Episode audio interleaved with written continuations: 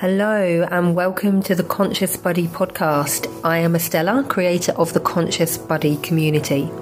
Conscious Body is a worldwide community that encourages us to make a difference to the lives of ourselves and others through connecting and collaborating with like minded individuals who want to live a more conscious life and work towards solutions that create a better world.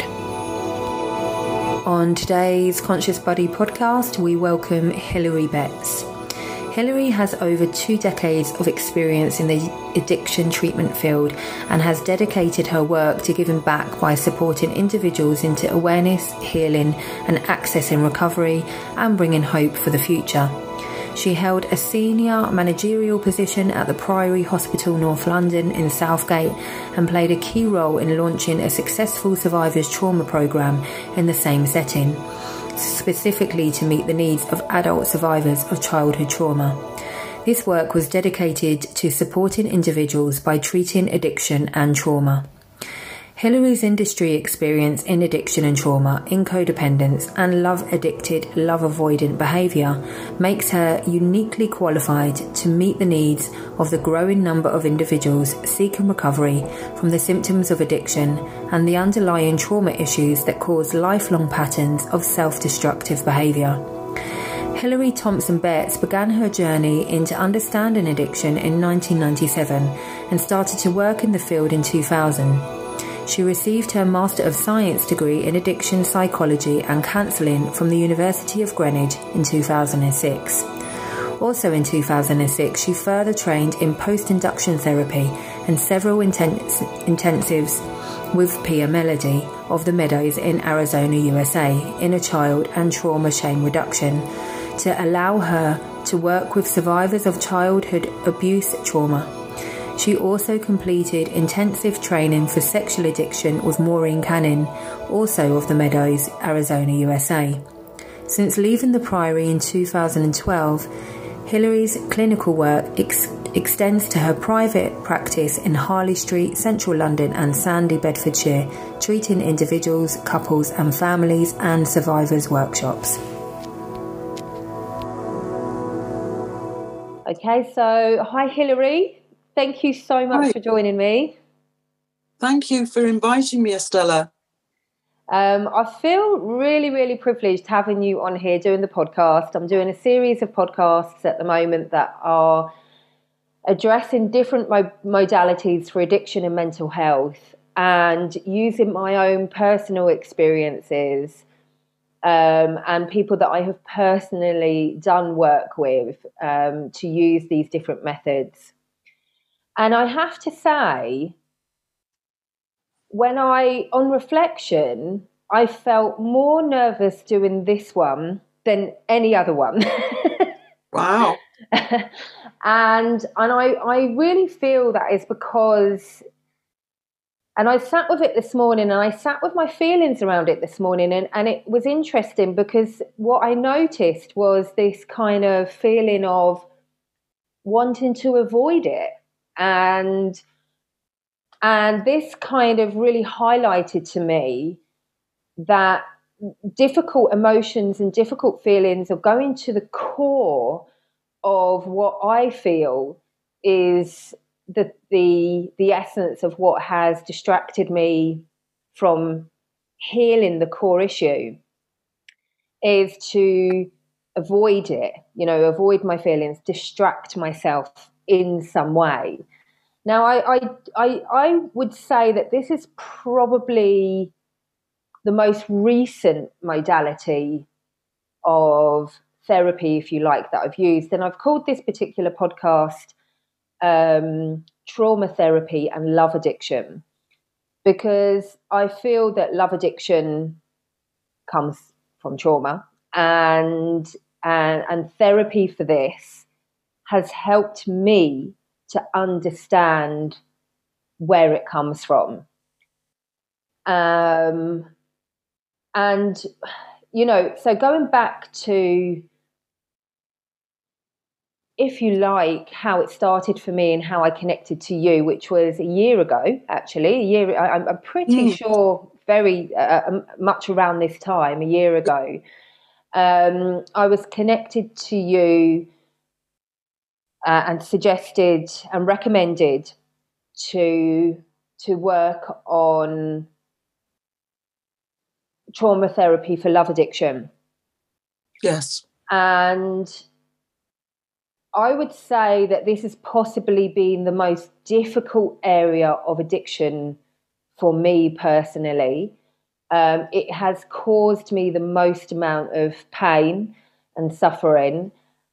And it has been ongoing. And I think what I have always done around my healing is always kind of dealt with how I'm feeling in the here and now and never really related it so much to past experiences or abandonment or childhood trauma. Mm. Um, because I think I shut the door on that. I think I well, I tried to shut the door on my past um, and kind of go, well, that that's been and gone now. You know, it's it's there's nothing I can do about that. So almost, what is the point in reliving that trauma or talking about that trauma or um, but ultimately, that's where the pain came from. That's where it stems from.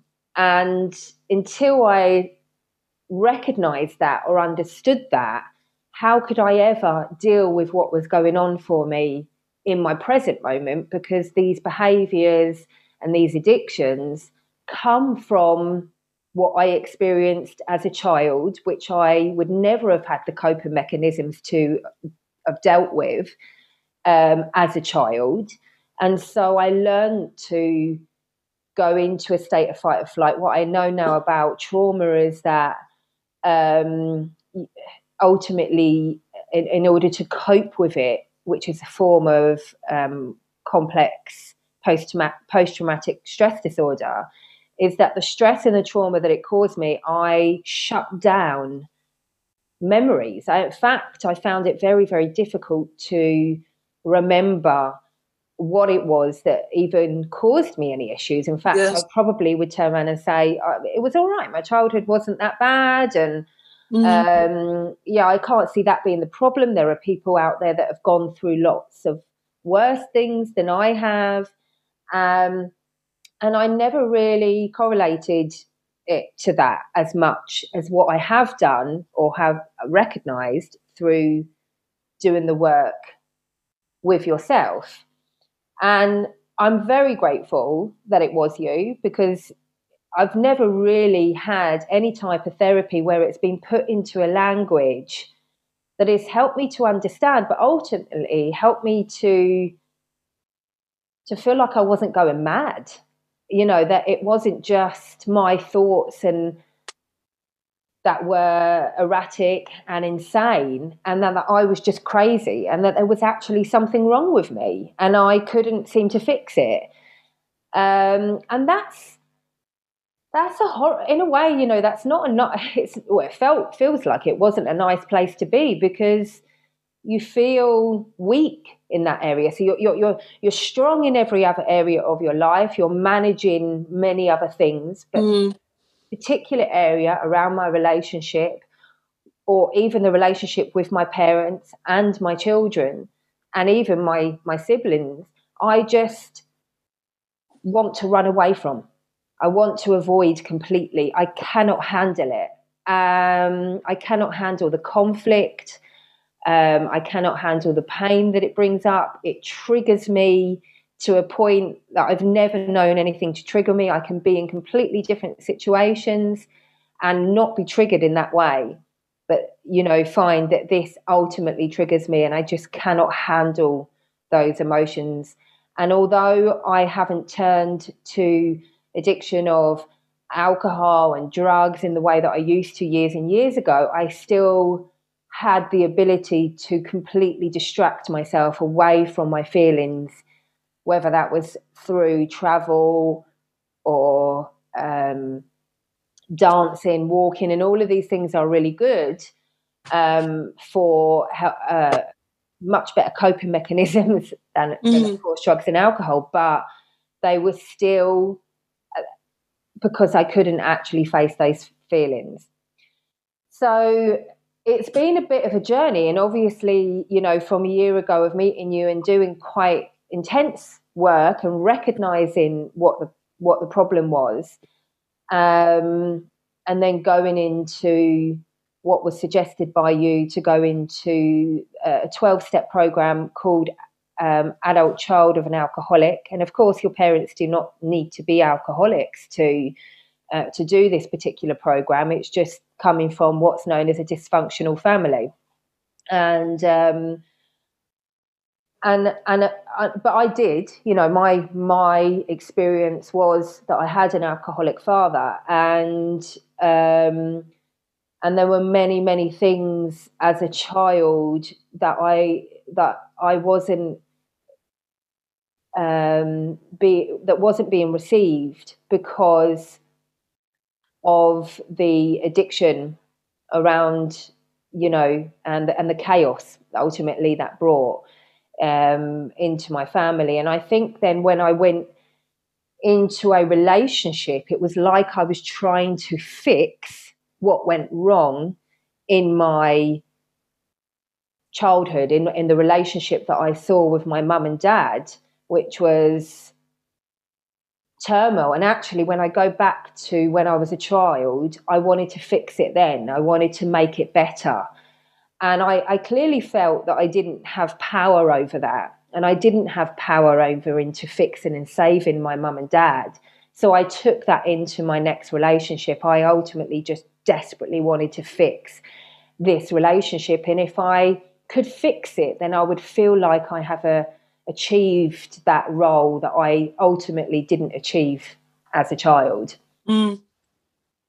So I suppose what I want to ask you or, or, go into the, the podcast at this point with you is from what you've just heard from me mm. now, why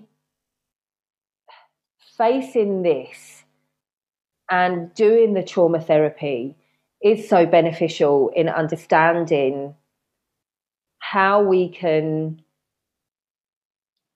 nurture the inner child or heal the inner child to become functioning adults to to lead a healthy and loving relationship with your parents with your partner and with with your children and why mm it's so important for recovery? I mean, it's that's that's quite a big question, really. Um, and you know, I think that for people that come from dysfunctional family systems, you know, um, adult children of alcoholics and dysfunctional families is the full title. So uh, you qualify if your family was dysfunctional with no addictions in it. Mm. And and um, that that fellowship really came about before there was really much in the way of of trauma therapy. Um, and and a lot of people, when we're talking about trauma, they think of the very abject forms of trauma like physical abuse or sexual abuse, and they're very valid. And you know, I work with that all the time. But often um, there, there's other forms of uh, difficulties that happen in the childhood, you know, emotional abuse, intellectual abuse, um, religious abuse, uh, you know, uh, lots of different kinds of things happen. The child's expected to be perfect, or the child is never good enough in the eyes of the the, the primary caregivers, and this this creates over time in the development of the child lots and lots of problems.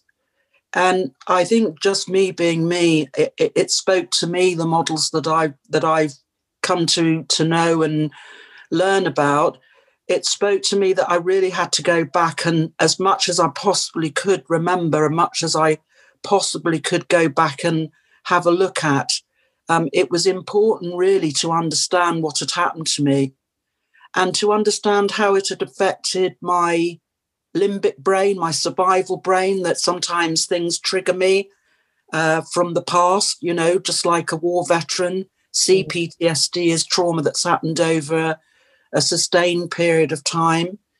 And that all of these traumas are sort of locked in my my survival brain in the back of my brain, not in my thinking brain. So I couldn't kind of think my way out of it.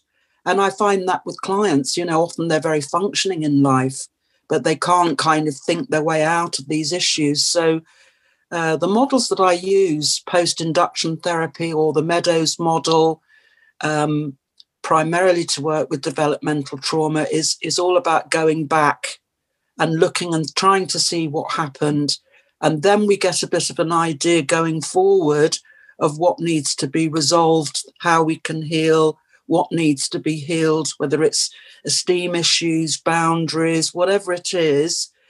That that's that's why I believe that for people that have addiction issues or these um, you know very addictive relationships um, where they're either the love addict or the love avoidant these pathological relationships i call them sometimes it's really important to have a bit of a map of what happened and where are we going mm.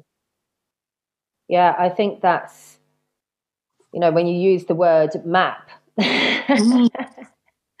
that is key it, you know that is yeah. wow what a kind of pivotal um, mm. realization actually to, to this because um, we we don't you know it is like getting in the car isn't it quite blindly mm. and kind of going well i've never been to this place before but i'm just going to give it a whirl and see you know i'm going to drive and just see how i get on yes but if you don't have a map you know it's going to be a little bit of a of a, a, windy road and you know you never know where you're going to end up. Yes. so i think to have a map and to understand what that map is and where it's going at least then you can there's a safety in that you know um, and and you know let's let's face it the road traveled is still an adventure. You know it doesn't have to be oh well let's just get from a to b. It is there's lots of discoveries on this road um, lots of realizations and you know, and you can go as, as fast and as or as slow as you need to. There's no rush, you know, in in this healing process. Mm. And I think that's what I really really like about it is it allows me to process what's comfortable for me, and I have really learned that through doing the the therapy with you and mm. through doing the adult child of an alcoholic 12 step work is that it's that I'm I don't need to go into self criticism. I don't need to feel like I'm not doing enough. Um, and that I can take, if you like, the foot off uh, the the gas, um, the accelerator. I don't need to go at 100 miles per hour. Um, I can process my feelings in a way that's going to be comfortable um, for me with support. Yes. And I think that's really important actually because without the support or without the um, guidance from mm. somebody who is in the professional field, who has been in it for a very long time, and who has um, lots and lots of training and also lots of experience. You know, lots of case studies, lots of uh, people that they they've worked with to um, ultimately help you to navigate through this. I think it's vital to have, um, you know, a well qualified and experienced professional helping with these issues. And I think that's a very good point to make, Estella. Yeah. And can you can you tell me why? I mean, why why is that? Why do you think it can be, let's say, could, could it cause more damage you know if you're if you're not being guided in the correct way if you're not being guided by somebody who has been in this field you know a very long time would you say that it's about that or i mean what what is it that that you feel is important uh, for people on this um, journey of recovery mm. from trauma well, I think particularly with developmental trauma, you know, that it's it's really activating people uh, into trauma that happened when they were very young. So very oftentimes when people are activated or triggered, they regress and they, you know, they, I call it becoming the wound. They become five again, or, or they become seven, or, or they become 11. And, you know, I think that that has to be, the work has to be handled sensitively. I think it's one thing to, to do the self help route, and I'm a great believer in it. Um, and you know to to you know certainly that's that's how i started off really reading self-help books and trying to find out as much as i i could. But i think that you know um, a lot of people set themselves up as trauma coaches or um, you know uh, you know to sort of um, unofficially kind of help people with trauma. And you know as as one of my tutors once said to me it's not a party trick you know? Yeah. and and you're really taking people back to um you know to to a very destabilized uh decompensated place. So you you know it's really important to to know what it is that you're dealing with. That that's people who collapse into their wounded child the very young trauma almost sometimes pre-verbal. Um, there's another kind of way the trauma manifests itself, and this is there's there's the little little child, and often people know about that as in a child work, but there's often what forms after about five or six is a, is a kind of um, arrogant sort of teenager, and this this part of the self developed to help you to kind of survive your childhood. It helped the little child to survive and and very often people think this is their adult part of them and it's often not. It's mm. it's still a damaged part of them but often very contemptuous uh, very angry very one up i call it feeling better than. And and um, you know and and kind of helping that person is is difficult you know.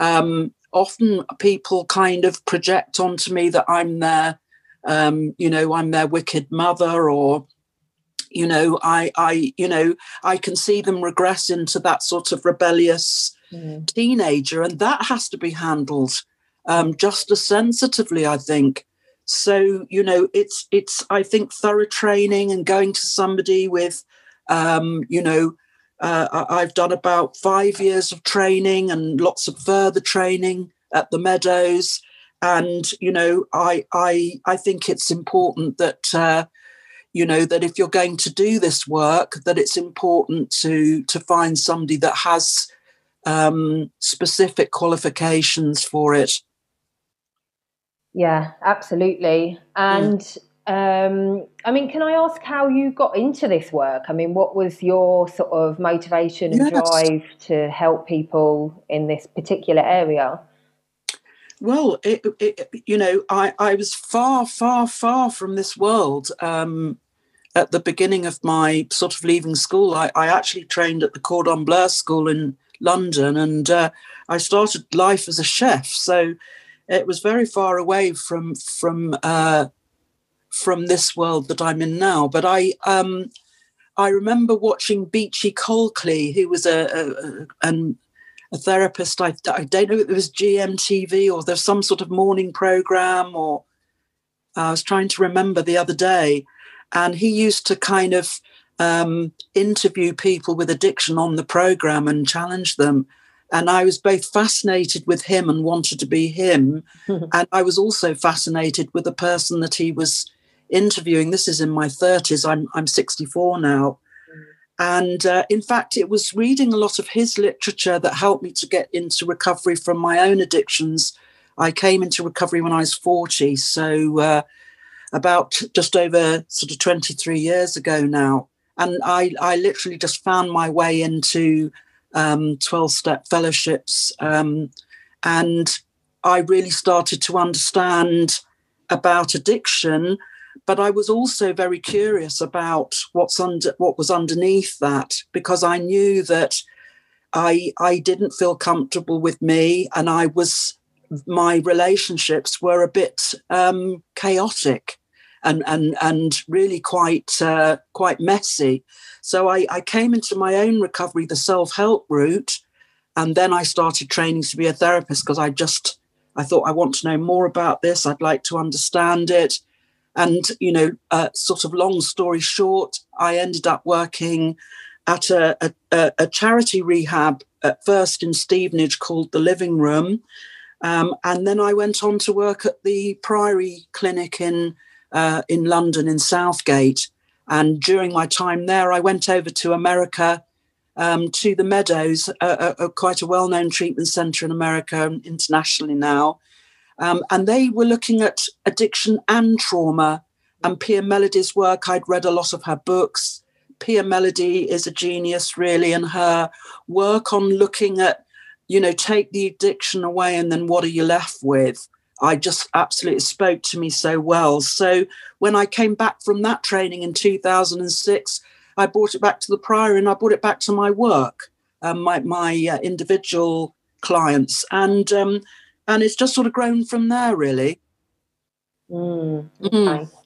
Yeah, Pia Mellody. Um, mm. I mean, I actually heard of Pia Mellody before I had interactions with yourself, and so mm. um, you know, I read the book and I, I've listened to the audio as well, and it was like, oh. mm. I think I might be a love addict. yes. And actually, sometimes a love avoidant. yeah. Um, and there was this push and pull, and I recognised mm. this push and pull of love addict, love avoidant, of giving everything of myself, also demanding um, this love that I felt like I ultimately needed, and that was, and it was the the thing that was going to fulfil me and help me feel better if my partner could just give me what I felt was missing, what I felt was needed, and that, you know, this needed to come from a partner. And, you know, wow, what a journey it has been to discover um, that I can nurture and love myself. And, yeah. you know, I don't need necessarily anything outside of myself.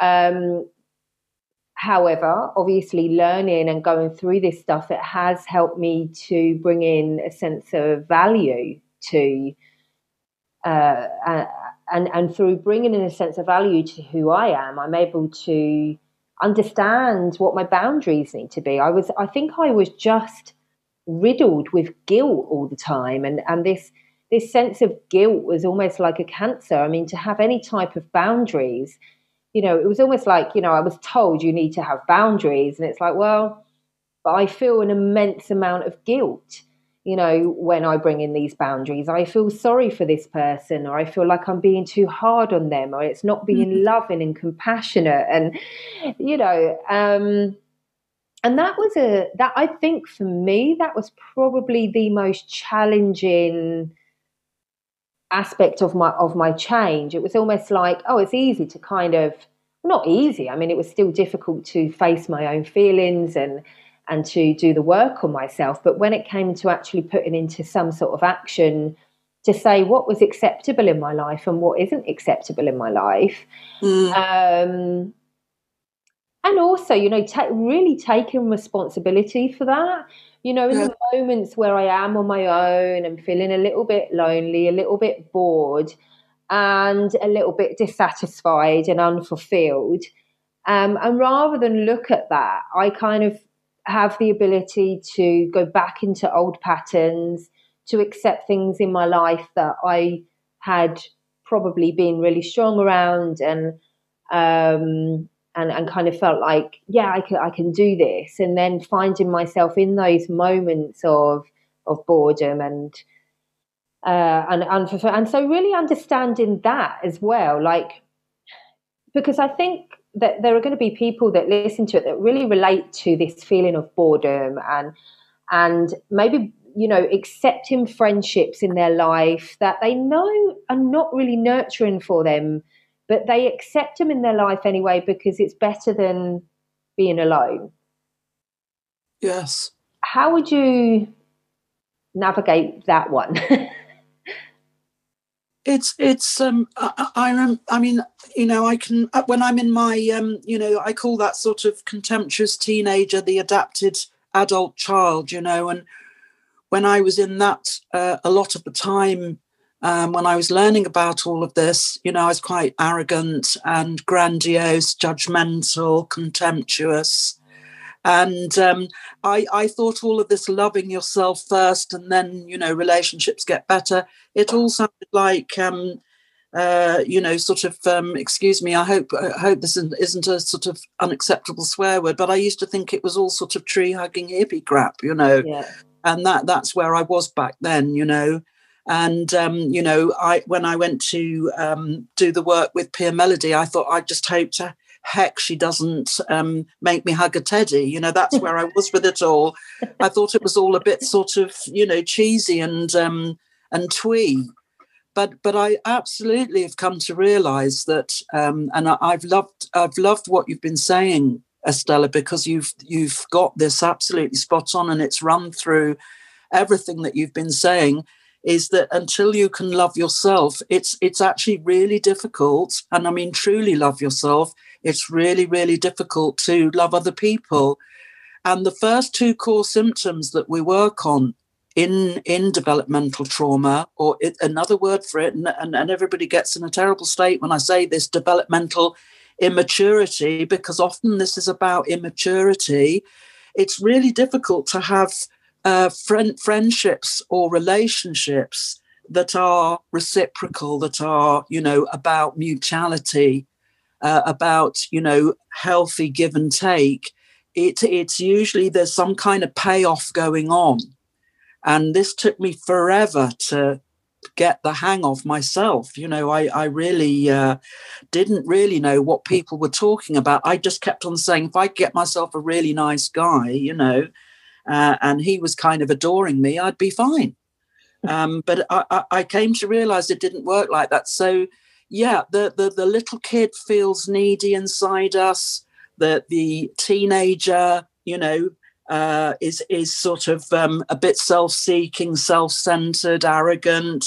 The, these things have to be dealt with. Really, the first two core symptoms are, you know, dealing with the the, the wonky self esteem issues. And as you've quite rightly said, dealing with the dodgy boundaries. And the minute you get those first two in more balance, things start to come right. And then the focus comes back onto oneself. You know, what do I need to work on? What am I, what have I got blind spots about that I need to, you know, look at in me? This is this is the helpful thing. A lot of the, the adapted teenagers that come to me think they're absolutely marvelous. There's nothing wrong with them at all. It's the other person. Mm. Mm. Yeah, that that was certainly that was certainly my experience. It was completely the other person. Yes. Um, and never me. yes. Um, I, I genuinely couldn't see what I was doing wrong. I thought, you know, I was being loving and kind and giving that person everything they needed. And why couldn't mm. they appreciate that? Yes. and um, and of course, I would have a strop. You know, I would have a strop and feel unloved and unappreciated, mm. and mm. you know, go into a huge amount of self pity and and all of those feelings. And then, of course, I'd feel completely guilty around that because I would. Mm react because I felt that they weren't giving me what I wanted and needed. And then I would react to that. And then, of course, there would be guilt that would consume me around that. And then here we are in the cycle. It's a it's a never ending cycle. It really is. And and until i take full responsibility until i am able to drop the defiant teenager act which ultimately was my survival mechanism mm. and that's okay. And i think one of the things that I've learned to do hugely through this therapy work is be completely forgiving of myself, you know, because yes, it was all triggered. It was all a result. It was all a um, a snowball effect of everything that I had come mm. from mm. and I had learned. And I didn't need to feel bad for who I was. Um, and or even need the approval of, of others. And you know, it was almost like I couldn't seem to function in the world um, unless people liked me, unless I was, uh, you know, unless there was a sense of approval from others. Yes. Um, and I was just spreading myself out thinly, and that included myself. You know, mm. I couldn't, uh, there was no strength really within me. No wonder I would hit absolute brick walls or I would lose. Um, a sense of who I was. Um, I was never able to be consistent with what I was doing because I would ultimately crash and burn and find myself then in a position of severe anxiety, fear. Um, I couldn't, I just couldn't face the world, you know, and this was just a cycle and it was rather than beating myself up in those moments, what I learned to do was be forgiving of myself in those yes. moments, you know, and, and kind of go, okay, this is okay, you know, you need time out and, and, and learning not to feel guilty to say to people, look, I, I just can't manage it this week. I'm, you know, I'm feeling like this and I'm feeling like that. And of course, if you are a therapist, you are going to be dealing with people like this as well all the time that possibly cancel appointments and and avoid turning up to therapy and avoid doing the work that they need to do um, because they are faced with these really uncomfortable feelings and they and they just cannot manage to do anything else. How yes, you, yes, how, go on. Yeah, how would you sort of, uh, even as a therapist, I mean, uh, from my personal experience, for me, I mean, okay, I was ready to show up and I was ready to do the work. And I do feel that there has been a level of consistency in, in me doing this. Mm. Um, but how would you deal with, you know, how do you manage that when people, you know, would you say that they're just not ready or, you know, I mean, uh, um, because obviously, even as a therapist, you have to have some sense of boundaries. You have to know when people are ready to do the work and when they're not ready to do the work, and and also bringing your own boundaries to that, which of course are a great example for anybody that has come into you. Um, yeah. Ultimately, you're teaching your clients boundaries by having your own. So yes, I think it's it's it's a it's been interesting having the experience over over sort of two decades now of working with people and it's it's great to have that experience. I must say it's very helpful now.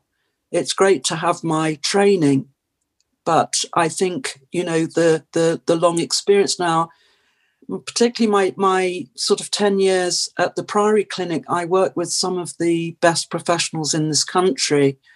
And you know it, it was uh, it was a very blessed time because I learned lots of uh, lots of really uh, very sort of ethical ways of working. In the addiction world, you know, one has to speak quite directly and plainly to people because really, when people come for treatment, they're they're quite literally dying on their feet, usually, whatever the addiction is. Um, and I think, you know, that sometimes not dying just physically, but emotionally and I believe spiritually. Mm. And so one has to speak directly to people and, and be directive. So um, I, I, I'm, I'm sort of known for that, really. I do try and speak plainly to people about what I see the problem is. And sometimes people aren't always ready to hear, hear the message about that. I try and give people what I think is is the problem and the solution, and I hope they go away and think about it. And when when they're ready, come back. It, it, it's one of the strange things about addiction. And we often say it's not for people that uh, uh, need it; it's for people that want it. So, um, and so that's been my experience. Really, sometimes people come, they have one session, and I, I think they probably don't like what they hear so much, and and they go. Um, sometimes people are in their adapted child, and that adapted child is is like the gatekeeper and is blocking them from getting to their functioning adult, their true self, their authentic self. And so, you know, it always tells me that, you know, the trauma is great and it's just not the right time yet. But I do believe that, you know, when people break through that into their woundedness, that very painful um, wounded child, that's that's a good time for them to come. When they're in the adapted teenager part, it's what I call deadness. They're often uh, look fantastic and sound great. I meet very many high profile people. I mean, it all looks rather marvelous. But actually, sometimes people are presenting a very fake self. Uh, they've got lots of masks, and I think they believe that they're that person. But when that fails, when the adapted fails, and people find themselves in their wounded child, that's usually when people will come and they really are kind of willing to go to any lengths, however painful it all is. They, if they can see some hope, uh, if they can see a way through and out the other side, people will come and they will commit to the work. And, and certainly, I believe that's what happened with you, Estella, is that you consistently showed up to your therapy every single week. Mm. Uh, and and I think that's what you know when people get into that commitment, that's when you know the fruits happen, the, the results happen. And you see, this model isn't just about knowing what your problem is and then that's it, it's all done and dusted. It's what we call a healing and reparenting model. So it's about learning how to heal. What what does that look like? And and how to reparent the self.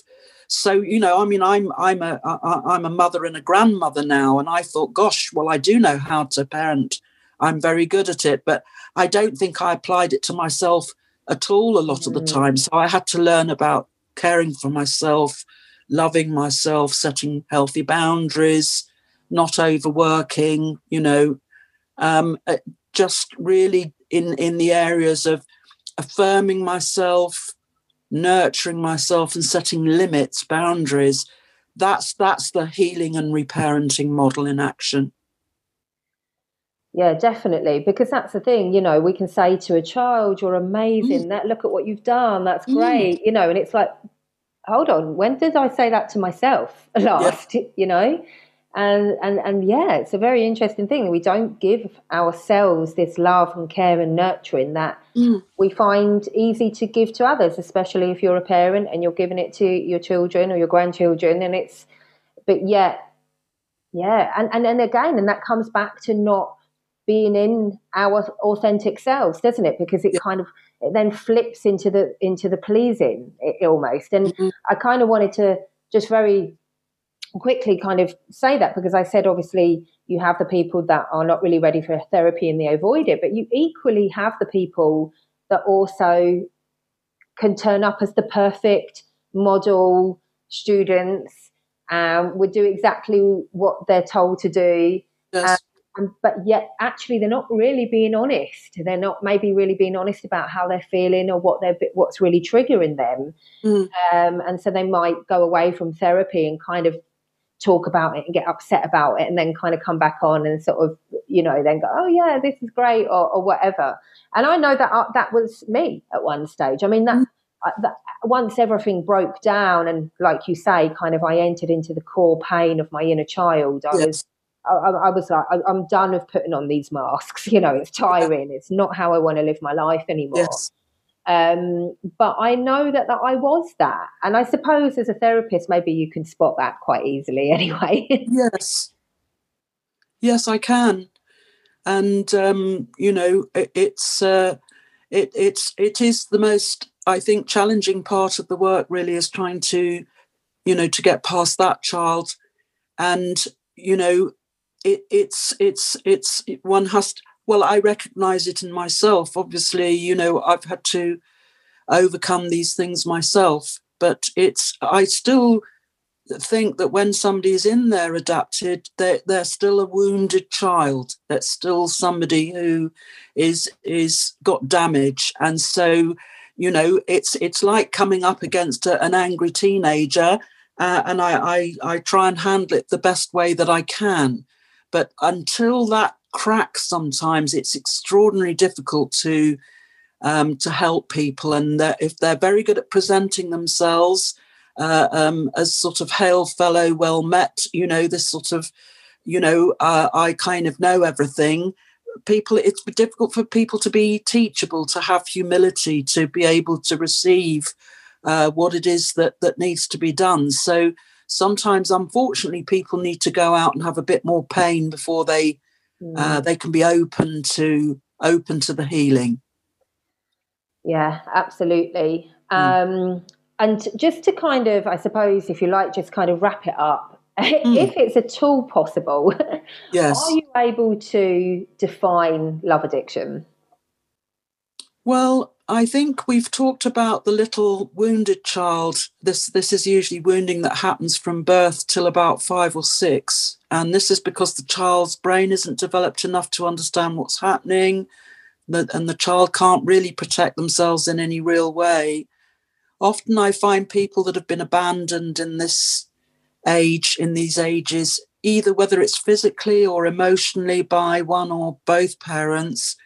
This child's like a little kind of, I hate to use this expression, but they're like a little sort of needy bunny boiler in adult life. They're always on the hunt for this kind of often very idealistic love. Um, and they often meet people who are totally uh, unable to give them that love. The sort of almost, you know, is like Disney movie love um, and um, you know trying to uh, get people to see that they've chosen somebody that can't possibly give them this um, is like taking a big bag of sweeties off a kid. Um, people get very addicted to fantasy. Mm. And that's their drug of choice, really, is the fantasy. It's mm. not usually about the person that they're even with. They don't see that clearly. That's that's where it connects mm. to trauma and and what the, the, the wounded child has learnt about attachment the adapted child the teenager child is usually the part that's avoidant so they often are very very seductive and very good at getting into relationships and sound like you've met um, you know wonder woman or or superman the knight in shining armor or the you know the princess from the castle. But often uh, once once you're into the relationship they uh, they kind of do a horrible switch and and and their perception is distorted but they think that you're trying to screw them over or you know you're irritating them when when you're eating because you're making clicking noises with your teeth. They do all of these they go behind a wall of resentment and push away mm. and and usually they'll sabotage, avoid, distance in in in the most horrible way. They'll they're they're usually quite sort of uh, you know cruel with it, and they're they're it's just because they've got a terrible fear of intimacy, a terrible terrible fear of intimacy. They often fear being abandoned unconsciously, but usually they push people away in relationships and it leads to a terrible sort of like toxic dance these two mm. people.